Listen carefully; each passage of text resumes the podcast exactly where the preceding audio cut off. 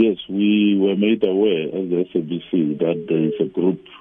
that has put on Twitter that they're going to hack our websites, and that they have done. And from what I'm getting is that they've attacked our firewall, and now all our websites are down. The technicians are working on it to make sure that they will be back up, but also to make sure that they try and stop whatever from happening again, because if there are people who are out there trying to destabilize the SABC, it is a concerning matter, especially because we are a national key point.